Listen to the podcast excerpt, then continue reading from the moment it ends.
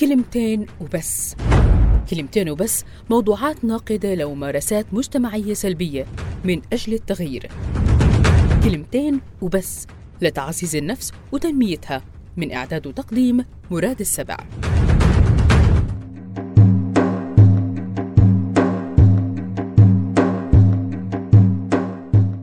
وظيفتك في مكان عملك بتقوم على إنك تخدم المؤسسة اللي أنت فيها. في تحقيق الربح وبناء الثقة مع ناسها وجمهورها. والبني آدم اللي بفوت عندك لحتى تعمل له خدمة من حقه اولا إنه يلاقيك قاعد على مكتبك وإنك مبتسم في وجهه بغض النظر شو ظروفك في البيت أو شو عليك مسؤوليات. افصل افصل.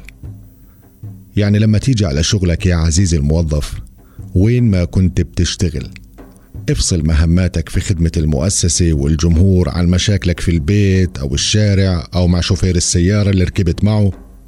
المواطن جاي برضه ممكن يكون عنده هموم ومستعجل. وكمان مش مكلف يتحمل لؤمك وإسقاطاتك السلبية عليه. ابتسم بوجهه وأدي واجبك تجاهه بالقانون والإجراءات المتبعة عندك في المؤسسة.